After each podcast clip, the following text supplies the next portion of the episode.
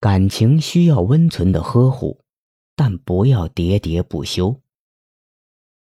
他的工作非常忙，前不久到欧洲开会，然后又转到美国去公干，前后两个多月才回家。他去机场接他的时候，就提醒他说：“把你的表拨回来吧，回家要用北京时间了。”他愣了一下，笑着说：“我的表一直都是北京时间。”我根本就没有拨过去。他听了也愣了一下，说：“那多不方便。”也没什么不方便的，留着这里的时间，我才能时刻都知道你和孩子在干什么，我才能想象得到现在你吃饭了，现在你睡觉了，现在你起床了。我喜欢跟你用同一个时间。他说这句话，让他的心里充满了温馨的情怀。他和她，只不过是凡世中平凡的女人和男人，注定是没有情节可述的人。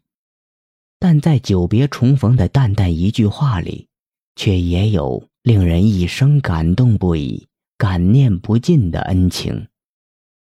有的人觉得，两个人在一起时间长久了，多年彼此相守，感情已经很稳定，彼此了解。已经是家人、亲人，就不会分手。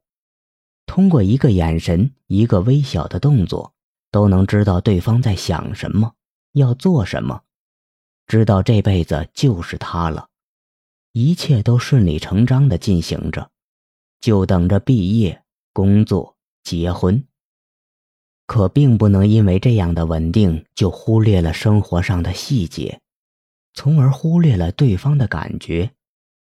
就算是再坚固的感情，也会受伤，也会被别人乘虚而入。感情是需要呵护的，特别是一些细节，更加不能忽视。如果你不想分手，想走一辈子，就应该多给对方一些关怀。随着年龄的增加和慢慢的了解，双方之间的对话减少是迟早的事。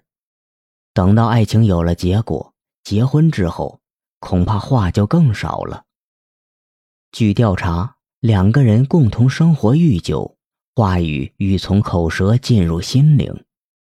不排除一部分夫妻或情侣，情话多的可以与奔腾的黄河水相比。当然，令人羡慕且稳定的婚姻，不是以对话的多少作为感情的晴雨表的。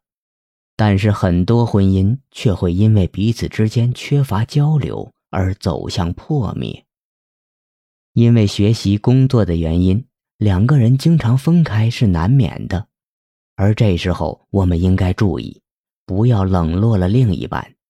有时间就给对方打个电话，不要没事就关机或者不带电话。电话没电要及时换电池充电。如果当时因为种种原因没有接电话，事后一定要马上打回去，主动说明原因，免得对方牵挂而引起不必要的误会。即便是常在一起，也应该谈谈心，多做一些交流，让彼此知道对方的想法。这是两个人长久相处最重要的一点。不沟通，哪里来的彼此了解？不了解怎么能形成默契？你也不用像做思想汇报一样说自己的心理活动，就像聊天一样，说说自己身边发生的事，自己的想法，或者说说两个人之间的相处之道。谈恋爱不交谈怎么恋爱？不要把什么都憋在心里，这样你憋的难受，对方猜的也难受。在感情生活中，人们本来就是爱胡思乱想的，往往很多事你把它说出来，反而倒没事了。你什么都不说，只会没事变有事，甜蜜变伤心。如果彼此吵架，有事情就说出来，不要闷着。两个人在一起，吵架是避免不了的，但是不要冷战。